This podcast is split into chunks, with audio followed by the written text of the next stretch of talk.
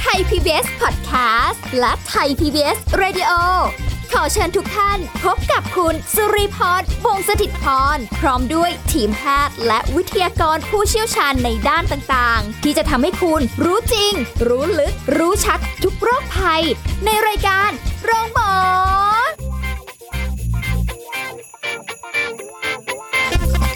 สวัสดีค่ะ คุณผู้ฟังค่ะขอต้อนรับเข้าสู่รายการโรงหมอค่ะ ได้เวลาแล้วคุณผู้ฟังพร้อมหรือยังคะวันนี้ติดตามสาระการดูแลสุขภาพกันเช่นเคยกับสุริพรนะคะเอาล่ะวันนี้เราจะคุยกับแพทย์หญิงกิติยาสีเลือดฟ้าแพทย์อายุรกรรมฝ่ายการแพทย์ AIA ค่ะ สวัสดีค่ะคุณหมอค่ะ สวัสดีค่ะ ค่ะวันนี้เราคุยกันเรื่องดีๆ นี่ที่อยากจะแนะนำคุณผู้ฟัง ชีวิตเราจะเริ่มต้นดีได้กิจกรรมทางกาย ได้จากกิจกรรมทางกาย โอ้ยหลายอย่างเลย ไม่รู้ว่าคุณผู้ฟังเข้าใจความหมายของคำคำว่ากิจกรรมทางกาย มากน้อยแค่ไหนเนาะแหมอะไรอย่างนี้ แต่ว่าทำไมเราต้องคุยเรื่องนี้กันแน่เรื่องนี้สำคัญยังไง เราจะบอกว่าที่รายการที่เราผ่านๆมาเนี่ยเราจะพูดแต่เรื่องการออกกำลังกายการออกกำลังกายสำคัญยังไงอะนะ ค่ะ กินอาหารห้าหมู่ออกกำลังก็จะไม่เป็นโรคโน่นนี่อ้าวแต่ปรากฏว่ากิจกรรมทางกายที่บ้านเนี่ย ค่ะ ก็มีความสำคัญโดยเฉพาะในเรื่องของช่วงที่มีการแพร่ระบาดของโควิดเนี่ย พวกเราก็จะต้องถูกกักตัวใช่ไหมใช้เวลาที่บ้านเป็นส่วนใหญ่ ค่ะ ไม่สามารถออกไปไหนได้ตามปกติเออเราก็จะที่บ้านก็ต้องทำงานประชุม อืม เรียนหนังสือจากบ้านอะไรแบบนี้ ค่ะ นะบางคนอยู่ที่บ้านนานๆก็เบื่อนะอุดอู้หลายๆ คนน้ำหนักตัวเพิ่ม เลยนะคะ ขนาดไม่อยู่บ้านยังเพิ่ม จึงต้องหากิจกรรมที่จะทำเพื่อให้ใช้เวลาให้เกิดประโยชน์ที่สุด เพ ค่ะ ราะฉะนั้นกระแสการออกกำลังกายหรือกิจกรรมทางกายประจำบ้านเนี่ยเอออาจจะเรียกว่า fit from home เนี่ย ค่ะ จะมีประโยชน์ต่อสุขภาพ นะ อืม ก็นอกจากจะออกกำลังได้ที่บ้านแล้วอาจจะกิจกรรมงานบ้านเนี่ยก็จะช่วยให้ร่างกายได้มีการเคลื่อนไหว อ๋อ แล้วก็แถมยังได้ประโยชน์ในแง่ของความสะอาดของบ้านเรือนเป็นของแถมด้วย คือไม่ได้หมายความว่ากิจกรรมทางกายที่อยู่ที่บ้านเนี่ยจะเป็นแค่เรื่องการเราไปซื้อเครื่องออกกำลังกายมาตั้งไว้ที่บ้านแล้วก็ออกกำลังกาย ไม่ใช่ อ่า ไม่ใช่ ไม่ใช่แนวนั้น ค่ะ อ่าฮะแต่เป็นกิจกรรมอย่างอื่น เช่น ใช่ งานบ้านอะไรก็ว่าไป ใช่เดี๋ยวเรามาคุยกัน อ่า ค่ะ ทีนี้กิจกรรมทางกาย อ่ะ อืม เอาความหมายของเขาเลยนะ ค่ะ กิจกรรมทางกายเนี่ยคือการเคลื่อนไหวร่างกายในอิริยาบถต่างๆ ทำให้เกิดการใช้พลังงานจากกล้ามเนื้อมัดใหญ่ ช่วยให้ร่างกายเนี่ยมีการเผาผลาญพลังงาน ค่ะ ค่ะ ถ้าเรามีกิจกรรมทางกายอย่างเพียงพอและสม่ำเสมอเนี่ยก็จะทำให้สมรรถภาพร่างกายเนี่ยดี กล้ามเนื้อกระดูกแข็งแรง ข้อต่อส่วนต่างๆทำงานได้ดี ค่ะ นะคะลดความเสี่ยงในการเกิดโรคในกลุ่ม NCD ที่เราเคยพูดไปแล้ว อ่า นะคะนอกจากนั้นถ้าในเด็กนี่ก็จะช่วยกระตุ้นพัฒนาการ แล้วก็กระบวนการเรียนรู้ของเด็กให้เหมาะสมตามช่วงวัยด้วยทีนี้กิจกรรมทางกายเนี่ยจะแบ่งได้เป็น 3 หมวดกิจกรรม ค่ะ นะคะ อันที่หนึ่งคือกิจกรรมทางกายในการทำงานทำงานนี่ก็เป็นกิจกรรมทางกายนะคะ ค่ะ เอ่อการเล่าเรียนฝึกอบรม งานบ้าน กิจกรรมในครัวเรือนทำงานเกษตร เพราะปลูกเก็บเกี่ยวหรือการประมงอะไรพวกนี้ ค่ะ เป็นกิจกรรมทางกายในการทำงาน อืม ต่อไปที่สองคือกิจกรรมทางกายในการเดินทาง ค่ะ การเดินทางนี่ก็เป็นกิจกรรมนะคะ เช่นเอ่อการเดินทางไปทำงาน การเดินทางไปช้อปปิ้ง จับจ่ายใช้สอยนะคะไปตลาดไปทำบุญ ไปวัดอะไรแบบนี้ ค่ะ อ่าโดยการเดินการปั่นจักรยานอะไรแบบนี้นะ ค่ะ ก็เป็นกิจกรรมทางกาย อืม ค่ะ อันที่สามคือกิจกรรมทางกายเพื่อนันทนาการ ค่ะ อันนี้แหละคือการออกกำลังกายที่เราพูดถึงบ่อยๆ เล่นกีฬาประเภทต่างๆ เล่นฟิตเนส เต้นรำกิจกรรมนันทนาการ กิจกรรมยามว่างเพื่อผ่อนคลายที่ปฏิบัติในเวลาว่างจากการทำงาน ค่ะ เนี่ยเป็นสามหมวด ไม่ใช่ไม่ใช่ในเรื่องของออกกำลังอย่างเดียวค่ะ ก็อยู่ที่ว่าเป็นกิจกรรมประเภทไหน ถ้าถ้าแบบเป็นเรื่องของการออกกำลังกาย โดยเฉพาะเพื่อแบบว่าเสริมสร้างเอ่อร่างกาย อันนี้ก็เป็นกิจกรรมเอ่อขอไปค่ะเป็นการออกกำลังกายปกติที่เรารู้กันทั่วไป จะไปวิ่งจะไปว่ายน้ำจะไปตีแบดหรืออะไรก็ได้ ค่ะ แต่กิจกรรมอื่นๆ ภายในบ้านที่เราปลูกต้นไม้บางทีเราไม่คิดว่าจะเป็นกิจกรรม อาจจะคิดแค่ว่าเป็นการพักผ่อนหย่อนใจ ใช่ ทำงานอดิเรกในที่ตัวเองชอบ แต่มันก็คือกิจกรรมทางกายอย่างหนึ่งนั่นเอง ใช่ค่ะ อ่าเสริมสร้างร่างกายได้เช่นเดียวกันเพียงแต่ว่า มันไม่ได้ออกแรงเยอะเนาะ ค่ะ ถึงขั้นขนาดว่าต้องแบบเหนื่อย หัวใจเต้นแรงอะไรขนาดนั้นอะเออ ค่ะ แต่ว่ามันก็มีประโยชน์อืมทีนี้ในกิจกรรมต่างๆ เหล่านี้เนี่ยแน่นอนว่าผู้ใหญ่กับเด็กก็จะไม่เหมือนกันใช่ไหม ค่ะ อืม คราวนี้สถานการณ์กิจกรรมของไทยเราเป็นไง กิจกรรมทางกายของเด็กแล้วก็ของผู้ใหญ่ ในสถานการณ์ในเด็กนะ มาคุยกัน เอายุคที่ไม่เกี่ยวกับโควิดก่อน ค่ะ ในเด็กเนี่ยเขาศึกษามาแล้วเขาเขาเก็บตัวเลขกันมาว่า ในเด็กเนี่ยมีกิจกรรมทางกายลดลง ลดลงเรื่อย ค่ะ ๆนะคะเอ่อเพราะว่าอะไร เพราะว่าก็เด็กมัวแต่เล่นโซเชียล อืม อะไรพวกนี้ถูกไหมคะ ค่ะ ก็มีปัญหาโรคอ้วนสิ ซึ่งไทยเนี่ยมีปัญหาเด็กอ้วนเนี่ยถึงประมาณ 12เปอร์เซ็น ค่ะ คือในเด็กร้อยคนเนี่ยจะมีเด็กอ้วนถึง 12 คน ม อันนี้พูดถึงในสถานการณ์ก่อนโควิด ค่ะ นะคะเพราะว่าอะไรเพราะว่าเด็กก็โมวแต่ดูทีวีเล่นเกมเล่นโซเชียลอะไรต่าง ค่ะ ๆนะคะไม่ไม่ค่อยได้ออกกำลังอะไร แบบเนี้ยก็คือในเด็ก อืม นะคะอันนี้ในในผู้ใหญ่เองเนี่ยเขาเขาศึกษามาในช่วงโควิดเนี่ย ค่ะ เขาบอกว่าผู้ใหญ่เนี่ยมีพฤติกรรมเหนื่อยนิ่งเหนื่อยนิ่งนี่ไม่ เฉยๆ ไม่รวมกับการนอนหลับของเขานะ ค่ะ อ่านอนหลับก็ควรจะนอน 8 ชั่วโมง 6 ชั่วโมงถึง 8 ชั่วโมงอะไรแบบนี้ใช่ไหม อ่าฮะ พฤติกรรมเหนื่อยนิ่ง ตอนโควิดก็วันละถึง 14 ชั่วโม งอ้าว ไม่ทำ จ อะไร ริงๆไหม แล้ว อ่ะใช่ไหมตอนนั้นเราเป็นช่วงโควิด ช่วงกักตัวมันเป็นไง มันเบื่อ โอ้โห มันดูทีวี ดูสั่งอาหารมากินที่บ้าน อ่า อาหาร ใช่ ก็ ใช่ สำเร็จรูป ค่ะ ก็ไม่ได้ทำอะไรก็นอนอยู่บนโซฟา อ่า อะไรแบบนี้ วนวนเวียนอยู่แถวนี้แหละ ว ค่ะ นเวียน ยิ่งพื้นที่แคบนี่ยิ่งแล้วใหญ่เล อ่าย ใช่ อืม นะคันนี้พอถ้าเราไม่มีพฤติกรรมที่ไม่ค่อยเคลื่อนไหวร่างกายเนี่ยก็จะส่งผลร้ายต่อระบบการทำงาน ตั้งแต่ระดับเซลล์เลย เช่น การหลั่งฮอร์โมนอินซูลินที่ควบคุมน้ำตาลเสีย การเผาผลาญน้ำตาล ไขมัน แล้วก็พลังงานลดลง พวกนี้ก็จะนำไปสู่โรคหัวใจหลอดเลือด ค่ะ และสมองที่เป็นวิกฤตสุขภาพของชาวไทย อืม คือคนยังไม่เป็นก็ ถ้าขืนเหนื่อยนิ่งอย่างนี้ไปเรื่อยๆ มันก็จะเป็นละ ค่ะ แต่คนที่เป็นอยู่แล้วเนี่ย อาจจะทำให้เบาหวานหรืออะไรควบคุมไม่ดี ค่ะ ฮะ เออ เพราะน้ำหนักตัวก็ขึ้น อ่าฮะ อะไรแบบนี้ โอ้ ส่วนสำหรับเอ่อสถานการณ์ในกลุ่มผู้สูงอายุนี่เขาบอกว่ายิ่งลดใหญ่เลย ลดจากเอ่อลดเหลือแค่ 52.9 นี่เขาก็ไปพยายามไปเก็บตัวเลขกันมาได้นะ ค่ะ ในในปี 62 ลดลงถึงร้อยละ 20 ะ ต่ำสุดในรอบ 9 ปี อืม ลดลงจากเดิมใน20%คิดดูแล้วกัน โอ้โห ในในในในคนสูงอายุ ค่ะ นะ เพราะฉะนั้นเราก็จะต้องเอออยู่คอนโดอยู่บ้านที่ไม่มีเนื้อที่อะไรต้องลุกยืน ดื่มน้ำเข้าห้องน้ำลุกจากเก้าอี้อะไรบ้าง ค่ะ นะคะอย่างคนที่ทำงานก็ อย่างที่เราเคยพูดไปแล้วไงลุกขึ้นเข้าห้องน้ำลุกขึ้น ยืนบ้างยืนทำงานเดินขึ้นลงบันไดแทนการใช้ลิฟต์หรือปั่นจักรยานมาทำงานอะไรแบบนี้ ค่ะ ค่ะ อืมจะได้แบบว่ามีการขยับร่างกายบ้าง ต้องมีการขยับร่าง ไม่งั้ กาน ย จะ บ้าง เหนื่อยจะนิ่งจะแล้วแล้วก็ มันมันเบื่อนะ ช่วงนั้นมันก็เหมือนกับจิตตกเนาะ ค่ะ คนไทยก็จิตตกว่าไหม ไม่กล้าออกมา มั มัน เบื่อเออเออใช่ไม่กล้าอันหนึ่ง กลั คือ ว กลัว แบบ ติด ว่าเราไม่รู้ใครเป็นใครในในเวลา นั้น ใช่ใช่ใช่อยู่ในบ้านของเราดีกว่า แค่ไม่ใส่ อันนี้มันก็เซ็งมันก็อยู่เฉย ใช่ เอ ใช่ อ ก็แล้วแล้วก็วันนั้น ดู ก็ ซีรีส์ ๆใช่ไหม อยู่อยู่แต่กับหน้าจอคอมพิวเตอร์ไง อืม พลิกแล้วก็คือจริง ๆนะดูจนแบบว่า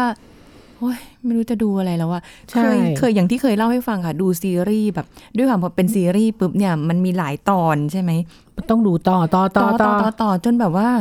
โอ้โห ไม่ได้ขยับตัวจริงๆนะ ถ้าติดซีรีส์ขนาดนั้นนะ ขยับแค่นิ้วอะ อุ้ยตาย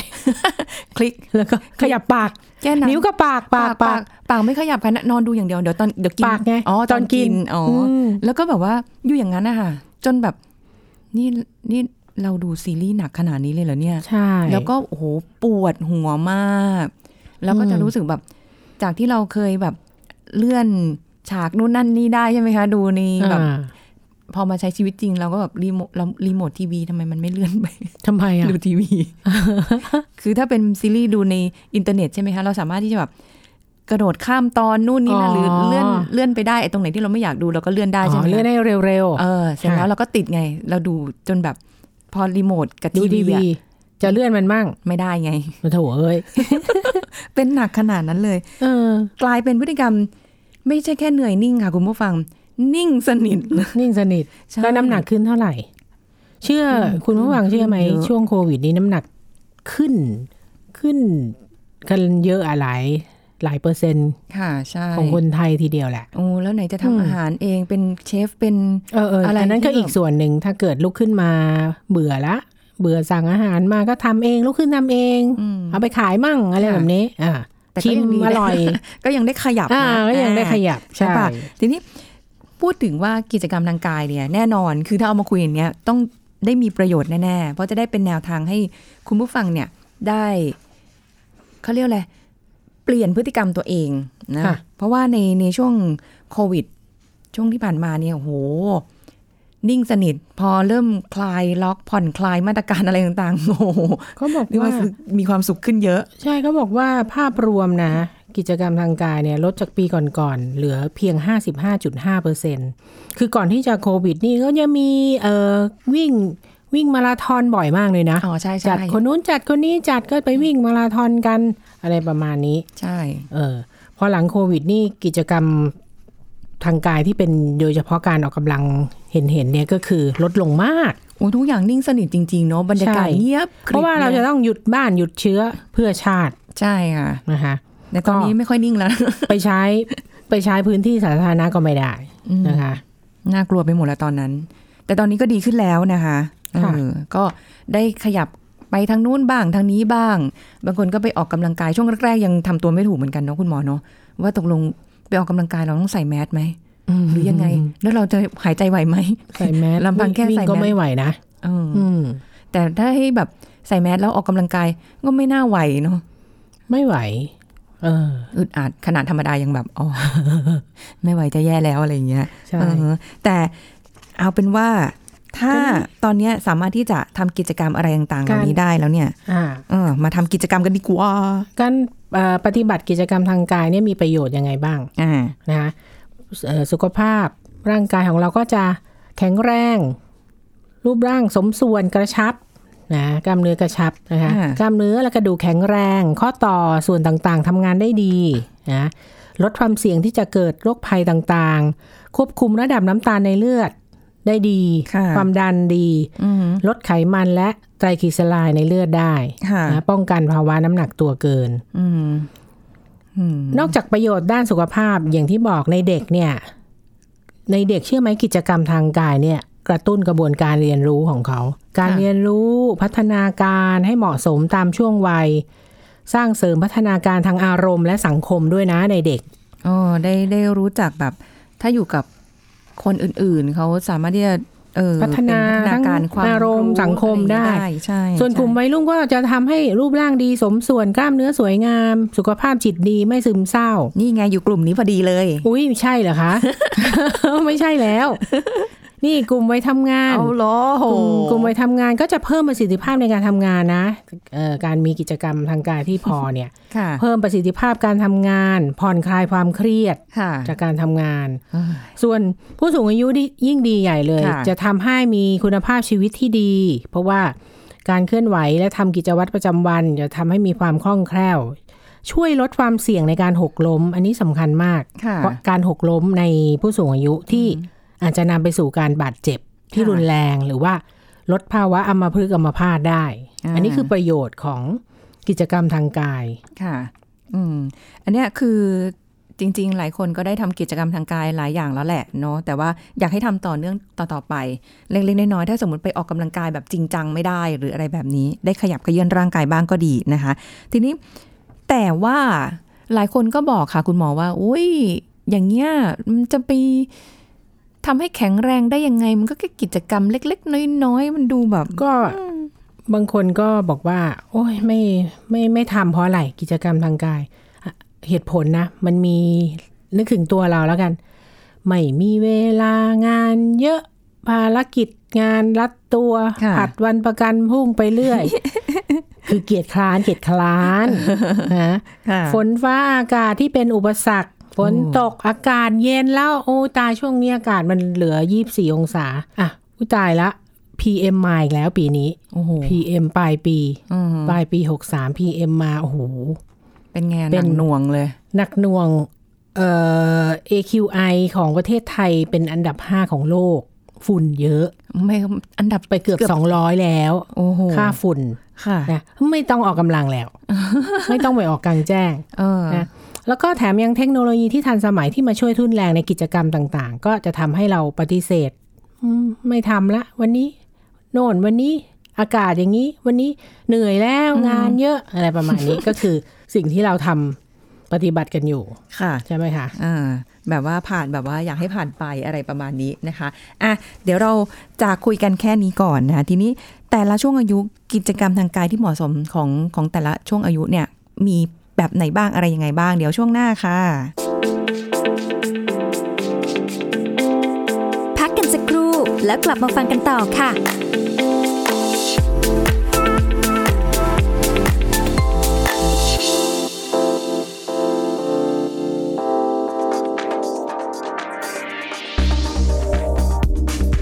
คุณผู้ฟังคะรู้จักพฤติกรรมเหนื่อยนิ่งกันไหมคะ ไม่ว่าจะเป็นการนั่งดูทีวี เล่นคอมพิวเตอร์ เล่นโทรศัพท์มือถือ หรือแม้กระทั่งการนั่งทำงานและเรียนหนังสือนะคะ แบบนี้ก็คือพฤติกรรมเหนื่อยนิ่ง เพราะระบบการทำงานของลำไส้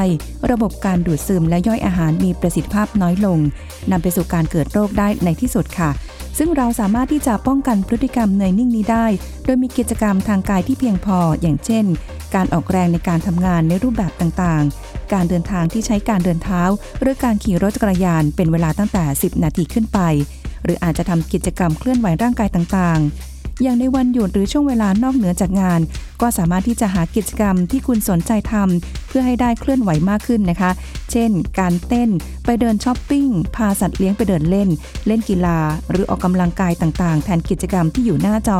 อย่ามัวแต่นั่งดูทีวี ดูมือถือหรือเล่นเกมนะคะ ก็สามารถที่จะลดพฤติกรรมเหนื่อยนิ่งได้แล้ว ขอขอบคุณข้อมูลจากสำนักงานกองทุนสนับสนุนการสร้างเสริมสุขภาพ หรือสสส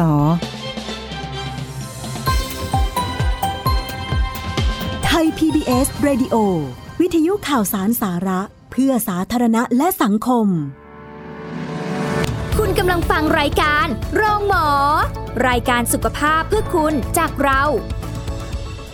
กลับมาติดตามรับฟังกันต่อค่ะ อย่าลืมนะลดพฤติกรรมเหนื่อยนิ่ง นะที่บอกกันไว้อ่ะแต่ว่าถ้าเป็นกิจกรรมทางกาย บางทีก็ไม่แน่ใจว่า เอ้ย อย่างเราเนี่ยควรจะทำกิจกรรมแบบไหนประเภทแบบไหนดี ต้องดูตามอายุเราไหมความเหมาะสมในแต่ละช่วงวัยอะไรอย่างนี้ไหมคะคุณหมอคะ ค่ะ คือเราต้องมาเข้าใจก่อนนะว่า กิจกรรมทางกายเนี่ยมีระดับความหนักของการออกแรงนะระดับความหนักก็คือระดับเบา ระดับปานกลาง แล้วก็ระดับหนัก ค่ะ ระดับเบาแปลว่าอะไร ก็เป็นการเคลื่อนไหวที่ออกแรงน้อย การใช้พลังงานของร่างกายเนี่ยอยู่ในระดับต่ำนะคะเช่นการทำกิจกรรมในชีวิตประจำวัน การยืน การเดินช้าๆ ค่ะ ในระยะทางสั้นๆ ทำครัว ทำงานบ้านอะไรพวกนี้นะคะ หรือว่าเอ่อแต่ว่ากิจกรรมทางกายระดับเบาเนี่ย ในทางวิชาการเขาบอกว่าจะไม่สามารถสร้างเสริมภูมิคุ้มกันโรค หรือความแข็งแรงของร่างกายได้อย่างชัดเจน เท่ากับกิจกรรมระดับปานกลางกับระดับหนัก อืม แต่ว่าอย่างไรก็ตามกิจกรรมระดับเบาก็ยังดีฝ่าการมีพฤติกรรมเหนื่อยนิ่ง นั่งนั่งนอนนอนๆอยู่กับที่โดยไม่ได้เคลื่อนไหวร่างกาย ค่ะ ซึ่งมันเป็นปัจจัยสำคัญที่ทำให้ไปสู่โรค NCD ทั้งหลายนะ อ๋อ คะ คือ กิจกรรมระดับเบา คือถ้าจะให้ดีต้องปานกลางไปจนถึงหนัก หนัก แต่อันนั้นก็ยังดีกว่าอยู่เฉยๆ ค่ะ ใช่ ค่ะ ต่อไปกิจกรรมระดับปานกลางเนี่ย อืม ก็เป็นกิจกรรมที่เคลื่อนไหวออกแรงมากขึ้นนะคะ ค่ะ ก็จะเป็นยังไงก็การหายใจจะเร็วขึ้นนะคะ อาจจะรู้สึกได้ถึงความเหนื่อย แต่ว่าไม่ถึงกับเหนื่อยหอบนะ ค่ะ อาจจะมีเหงื่อออกซึมๆเล็กน้อย หัวใจก็เต้นถี่มากขึ้น ค่ะ แต่ยังสามารถพูดเป็นประโยคสั้นๆ ได้ในขณะที่ที่ออกที่ออกกำลังหรือมีกิจกรรมทางกาย อืม นะคะ คราวนี้พอระดับหนักเนี่ยเป็นกิจกรรมที่มีการเคลื่อนไหวออกแรงมาก ก็จะทำให้มีการหายใจแรงเร็ว อัตราการ เต้นของหัวใจเนี่ยจะเร็วขึ้นจากปกติมากเลย ค่ะ อาจจะรู้สึกเหนื่อยหอบ มีเหงื่อออกมาก ระดับความหนักเนี่ยเอ่อจะอาจจะทำให้ไม่สามารถพูดเป็นประโยคได้ พูดได้เพียงคำสั้น ๆ คุณคุณผู้ฟังนึกถึงว่าเราไปวิ่ง ออกกำลังกาย ไป มา วิ่คืออ่าออกกำลังกายระดับหนักเนี่ย ค่ะ กิจกรรมทางกายระดับหนักเนี่ย จะเหนื่อยอาจจะพูดพูดได้แค่คำสั้น ๆ อะไรประมาณ นี้ คืออย่าเพิ่งชวนคุยตอนนี้ เอออย่าเพิ่งชวน คุ คุ ย ยไม่ไหว ขอขอบก่อนอะไรประมาณนี้นะ ประมาณนี้เอออ คันนี้ถ้าเราเรามาพูดกันถึงว่าในยุคปัจจุบันเนี่ย ค่ะ ภายใต้ New Normal เนี่ยเราก็จะทำให้บ้านเนี่ยกลายเป็นฐานสำหรับการดำเนินชีวิต และทำกิจกรรมในรูปแบบต่าง ค่ะ ๆนะคะเมื่อกี้นี้น้องเนยถามว่า ควรจะมีกิจกรรมทางกายในเวลาเท่าไหร่ยังในกลุ่มเด็กมันเออแล้วแต่อายุด้วย ในกลุ่มเด็กวัยรุ่นและวัยรุ่นนะคะอายุ5ถึง17 ปีเนี่ยแนะนำให้เด็กและวัยรุ่นเนี่ยมีกิจกรรมทางกาย วันละ 60 นาทีอย่างน้อย ค่ะ 60 นาที เช่น กระโดดเชือก วิ่ง ปั่นจักรยาน ว่ายน้ อ่า ำอะไรแบบนี้ ค่ะ นะคะส่วนกลุ่มผู้ใหญ่ 18ถึง59 ปี แนะนำให้วันอย่างน้อยวันละ 30 นาที ค่ะ หรือ 150 นาทีต่อสัปดาห์นะคะหรือ 150 นาทีต่อสัปดาห์ที่สมัย ค่ะ ก่อนเราก็พูดว่า อย่างออกกำลังอย่างน้อย 3-5 วันต่อสัปดาห์ อ่า อะไรประมาณนี้นะ ค่ะ เช่น เต้นแอโรบิก วิ่ง ปั่นจักรยาน แล้วก็ว่ายน้ำกลุ่มผู้ใหญ่สำหรับ ค่ะ ผู้สูงอายุอย่างน้อยให้ทำ150 นาทีต่อสัปดาห์ ค่ะ นะคะ ก็เต้นแอโรบิกก็ยังได้อยู่นะ ผู้สูงอายุนะ เต้นแอโรบิกก็ โอ้โอ้ มันมี ใช่ ตั้งหลาย เคยเห็น ท่าน่ะ อ่า นะ เบาๆไป เดินเร็วได้นะคะ ปั่นจักรยานก็ยังได้อยู่ ค่ะ อ่าว่ายน้ำ นี่ นี่ดีว่ายน้ำเต้นรำโยคะอะไรพวกนี้ อ่า นะคะ ใช่ สำหรับผู้สูงอายุเนี่ยเอ่อควรมีกิจกรรมทางกายระดับปานกลางอย่างน้อย 150 นาทีต่อสัปดาห์ ค่ะ หรือและละระดับหนักอย่างน้อย 75 นาทีต่อสัปดาห์ถ้าไหว อืม นะถ้าถ้าข้อคือข้อเข่าอะไรยังดีอยู่อะไร ค่ะ อย่างเงี้ยอ่ะก็ออกระดับหนักได้ 75 นาทีต่อสัปดาห์ก็ดี ค่ะ นะคะ อืม อันนี้ก็ผสมผสานกันได้ และทั้งระดับปานกลางระดับหนักอะไรได้ตามความเหมาะสม ค่ะอืมวันวันไหนที่รู้สึกว่าอุ้ยอยากออกเยอะหน่อยก็ได้ ใช่ หรือวันไหนก็กลางๆไปไม่ว่ากัน ซึ่งซึ่งกิจกรรมทางกายที่บ้านสำหรับผู้สูงอายุเนี่ยมีประโยชน์มากเลย ค่ะ น้องลีมีประโยชน์ตั้ง 3 ด้าน คือสร้างความสมดุลป้องกันการหกล้มที่เราบอกผู้สูงอายุเนี่ยหกล้มบ่อย อ่า นะคะอันเนี้ยสร้างความสมดุลและป้องกันการหกล้มนะคะเพิ่มความคล่องแคล่วและเสริมทักษะการดูแลตนเอง อืม เพิ่มความแข็งแรงของระบบหัวใจและ ค่ะ หลอดเลือด อ่าฮะ กล้ามเนื้อด้วย ค่ะ อันนี้มีประโยชน์มาก ไม่ใช่ไม่ควรให้ท่านผู้สูงอายุอยู่เฉยๆที่บ้าน ค่ะอืม ค่ะ นี่ก็จะได้แบบอย่างน้อยคือไม่ไม่ได้แบบ คือบางคนอาจจะบอกว่าอุ้ยถ้าเกิดไปทำอย่างนี้กลัวล้มกลัวอะไรแบบเนี้ยแต่ว่าเป็นการเสริมสร้างความแข็งแรงของกล้ามเนื้อได้นะ ใช่ ไม่ใช่แบบว่าอะไรนิดนึงก็เดี๋ยวจะทรงตัวไม่อยู่จะล้มจะล้มอย่างเดียวนะคะแต่อันนี้ ค่ะ ต้องระวังด้วยแต่ว่า การจะลุกการจะทำอะไรก็ต้องค่อย ๆนะคะ อย่าพลีพลามอย่ารีบลุกอะไรอย่างนี้อืม ซึ่งซึ่งเราก็จะสรุปว่า ถ้าเราคิดว่าเราก็พูดมาตลอดนะเออเราจะต้องรับประทานอาหารที่มีประโยชน์ครบห้าหมู่ ค่ะ แต่ว่าเราต้องเน้นด้วยนะคะ ว่ากิจกรรมทางกายเนี่ย ถ้าปฏิบัติได้ถูกต้องและดำเป็นภารกิจหลักในชีวิตประจำวันเนี่ย เหมือนกับมีภูมิคุ้มกันเลย เป็นยาประจำบ้านเลย ช่วยให้ช่วยให้เราไม่เป็นโรคอะไรต่างๆ พวกนี้ อืม มีประโยชน์มาก ค่ะ ค่ะ เดี๋ยวนี้ก็ถ้าเกิดสมมติว่าอยากจะได้ท่าทางเล็กๆ น้อยๆนี่อย่างถูกวิธีในการที่จะทำกิจกรรมอะไรต่างๆเหล่านี้เนี่ยเดี๋ยวนี้หาได้ทาง ใช่ ทาง ก็ โซเชียลเนาะทาง เอ่ออิ อินเทอร์เน็ตเนาะ ทางเอ่อสสส แล้วก็ศูนย์พัฒนาองค์ความรู้ด้านกิจกรรมทางกายประเทศไทยโอ้เขาเป็นเป็นองค์กรเลยนะ ชื่อว่า TPAC เนี่ย อ่า TPAK เนี่ยศูนย์วัฒนาองค์ความรู้ด้านกิจกรรมทางกายเลย คุณผู้ฟังเซิร์ชเข้าไปได้นะคะก็ชอบมีคู่มือกิจกรรมทางกายประจำบ้านเนี่ย แนะนำให้ปฏิบัติง่าย ๆ เหมาะสำหรับแต่ละช่วงวัยด้วย ค่ะ แล้วก็จะมีสแกน QR code เข้าไป จะมีเคลื่อนภาพเคลื่อนไหวให้ดูด้วย อ๋อ กิจกรรมทางกายในช่วงอายุต่าง อ๋อแต่แบบจะ ๆ ได้ ถ้า เหมาะ ฟัง สม เรา กับ ยัง ตัวเอ ยังงงๆอยู่นะคะ ค่ะ เห็น ค่ะ ภาพดีกว่า เห็น อะ ภาพด้วย อืม ค่ะแต่อย่างน้อยหมดเวลาอย่าง อีก อย่างน้อย นิดนึงค่ะ อย่างน้อยถ้าเราอยู่บ้านแล้วเบื่อเนี่ยก็คือ เราก็เปลี่ยนอะไรอะอย่างเปลี่ยนกิจกรรม อะ ส ไร มมติ อะที่เราไม่ค่อยจะได้ทำอะไรเนี่ย ซักผ้าไหม อ่า เดี๋ยวนี้ อะไรพ เรา วกนั้ ก็ น จะแบบลงเครื่อง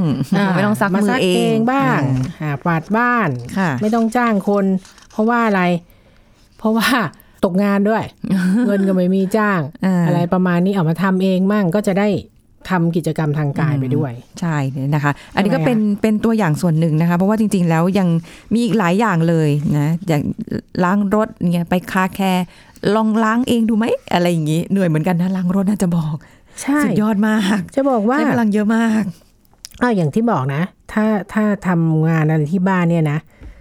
ที่มากที่สุดเนี่ยนะ ใช้แคลอรี่มากเลยนะ ก็คือขึ้นบันไดขึ้นลงบันไดพวกเนี้ย โอ้ ใช้แคลอรี่เยอะทีเดียว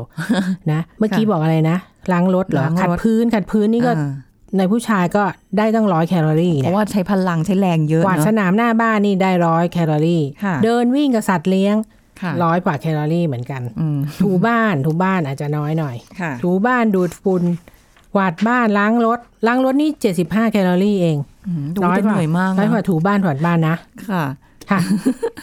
เลือกเอาละกันว่าจะเป็นกิจกรรมประเภทไหนหรืออะไรเงี้ยแล้วก็ข้อมูลพวกนี้ก็หาเซิร์ชได้ ใช่ นะว่าเผาผ่านไปกี่แคลอรี่อะไรแบบนี้นะคะ ใช่ค่ะ อ้าวเวลาหมดแล้วค่ะ วันนี้ก็ต้อง